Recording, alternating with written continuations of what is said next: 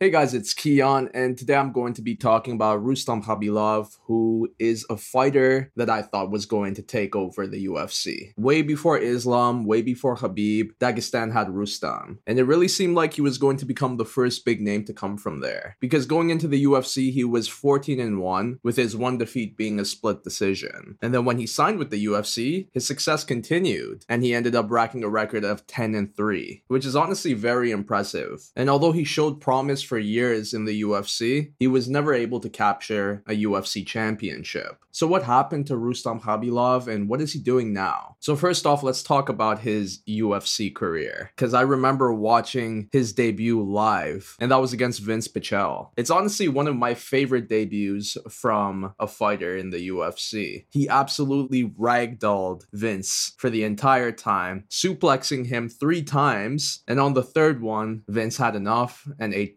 punches before the ref stepped in. And after this fight, I was excited to see what was next from Rustam, and I think a lot of people were as well. It really felt like we just witnessed the next MMA great. So my eye was definitely on him after this, and he continued to find more success in the UFC with wins over Yancy Medeiros, and then he had a win against Jorge Masvidal, and this was a very fun back and forth fight. And credit to Jorge, who actually did pretty well considering the amount of hype that was behind Rustam at this point. Jorge defended the takedowns well and even secured one of himself. There was a point where he ate a spinning back kick to the head and still was able to survive. But in the end, Rustam put on an excellent performance and ended up winning by unanimous decision. So that's when the UFC decided to give him a big fight, and that was a UFC Fight Night headliner against former champion Benson Henderson. And although Rustam was looking very good early on as he was able to bring the fight down and control most of the action there, he ended up getting caught in the fourth and went down, and this led to an immediate rear naked choke that forced Rustam to tap, handing him his first defeat in the UFC. And then eight and a half months later, he comes back to face Adriano Martins. And man, Adriano, this guy is the kryptonite to Dagestani fighters because he was able to defend most of the takedowns from Rustam in this fight, land some shots on the feet as well. And although it was pretty close, Adriano ended up winning by split decision. And then after this win, he fights Islam Makhachev and he knocked out Islam in the first round, which makes me think what would have happened if he went up against Khabib. But anyways, this was two defeats in a row for Rustam, and all the hype that he built up for himself definitely dwindled down. But after this, he went on a six fight win streak, and once again, he was displaying how good of a fighter he was with his wrestling. He was able to bring the fight down and control the action there for all of these fights. But after this six fight win streak, he fights Carlos Diego Ferreira, and Carlos did a good job by connecting on the feet and denying the takedowns, which led to him winning by unanimous decision. And because Rustam missed weight for this fight, his next one was at welterweight. And in his UFC welterweight debut, he defeated Sergey Khandozhko by unanimous decision. So even though his time at 155 was over, there was still promise at 170. But this was also the last fight on Rustam's contract. And instead of re-signing with the UFC, he decided to sign with Bellator in October of 2020. And although he was expected to fight Andrei Koreshkov in October of 2021 at Bellator 269, Rustam came down with the sickness and the bout was scrapped. And since then, there has been no talk about his next fight. So before I talk about what he's doing now, I want to explain why Rustam Khabilov didn't reach the expectations that many had for him. Because like I said, a record of 10 and 3 is pretty impressive. But this is a guy that many had high hopes for in becoming a champion. And considering that his style of fighting is very similar to Khabib's, you would think that he would have been the first Khabib. He would have been the guy who would have been the face of fighting in Dagestan. But there was a couple of issues with Rustam's run in the UFC. The biggest one were the defeats. If he hadn't lost to Benson Henderson, Adriano Martins, and Carlos Diego Ferreira, then I have no doubt that we would be speaking highly of Rustam, like we do with Islam and Khabib. The other thing is that he had issues in making weight. He missed weight for his fight against Jason Saggo and also missed weight for his fight against Carlos Diego Ferreira. So had he not had troubles making 155, then not only do I think he would have stayed at 155 and continued to dominate, but the defeats that he had, I'd have to point out that his weight cut must have affected him. And the third thing is that he wasn't really a finisher. Aside from his debut against Vince Pichel, who he defeated with the suplex and punches in the first round, Rustam was unable to finish any of his other opponents in the UFC. There was that win against Yancy Medeiros at UFC 159, ended in the first round, but because Yancy suffered a thumb injury. And look, I'm not one to say you're a boring fighter if your fights go to the judge's decision, but that's the case for a lot of people, especially for Dagestani fighters who do a lot of their work with wrestling and sometimes are unable to get the finish. We've seen it with Khabib, Islam, and we've also seen it with Rustam. Dagestani fighters tend to be a slow burn, which means they get to the top by fighting a bunch of people before there's no one left. Because the truth is, they don't really put on highlight reel performances that makes people want to see what they're going to do next. People get to that point with them that they want to see what they're going to do next to see if they're going to uphold the streak that they're on. That's how it gets exciting. But the problem with Rustam was that he would have a streak and then he'd lose a fight. And that's a huge negative when it comes to that slow burn approach. Fighters can make it to the top quickly if they're finishing guys left and right. But if a fighter is just getting decision after decision by bringing the fight down and controlling the action on the ground, people aren't as excited to see what's going to be next for them. Like I said, it gets more respected when their win streak grows and the names that they defeat are big names. And that's another issue with Rustam. He was unable to defeat big names. His biggest name that he defeated would probably be Jorge Masvidal, in my opinion. And if he defeated Benson Henderson when they fought, that would have been huge for his career. And without a doubt, he would have became a top lightweight right after that. But he was unable to do that. And although he went on a six fight win streak in the UFC at one point, all the people he defeated in that streak are not big names at all. I could imagine after that Carlos Diego Ferreira fight had Rustam won, they would have gave him a big name because a seven fight win streak. That's impressive. So it's like, okay, time to give him a big name. Let's see if he passes that test. But he was unable to get past Carlos Diego Ferreira. And because of that, he was back to square one where I have to do the slow burn again. And I think at that point, it was just too much. He wasn't down to do it again. And I understand that, especially since he's 35 years old now, probably 33 at the time of his last fight. But he said to himself, you know, I tried, I found my success, but getting to the top for myself and my career is going to be way too difficult at this point. And now that I have fighters in my gym like Khabib and Islam finding success in the UFC, I'd rather help them than get in their way. And that's what Rustam has been doing now. He has been doing a lot of training and coaching with these Dagestani fighters, even with an up and comer like Mohamed Mokaev, who many people are excited about. Rustam is helping him out as well. And I think this is a great move by him because, like I said,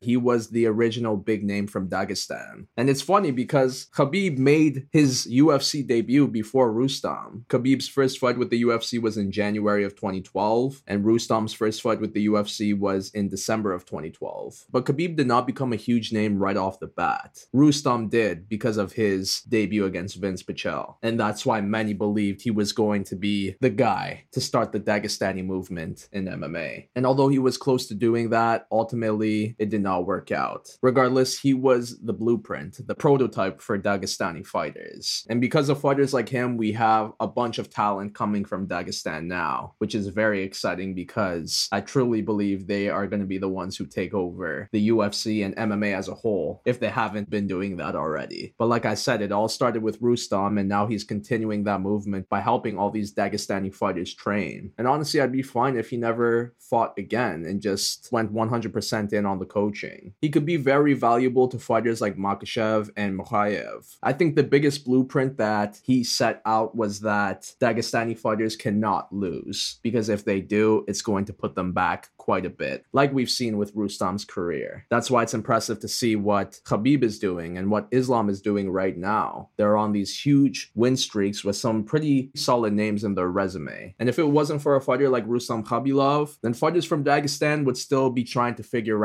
how to become the best, how to take over. So although Rustam was unable to become the best, unable to take over, his career as a whole is an important lesson for Dagestani fighters moving forward. And that's why I wanted to make this video to give him credit for that. But what do you think? Did you follow Rustam Khabilov back in the day? And do you think he should continue fighting or become a full-time coach? But that's a lot for now, so I'll see you in my next one.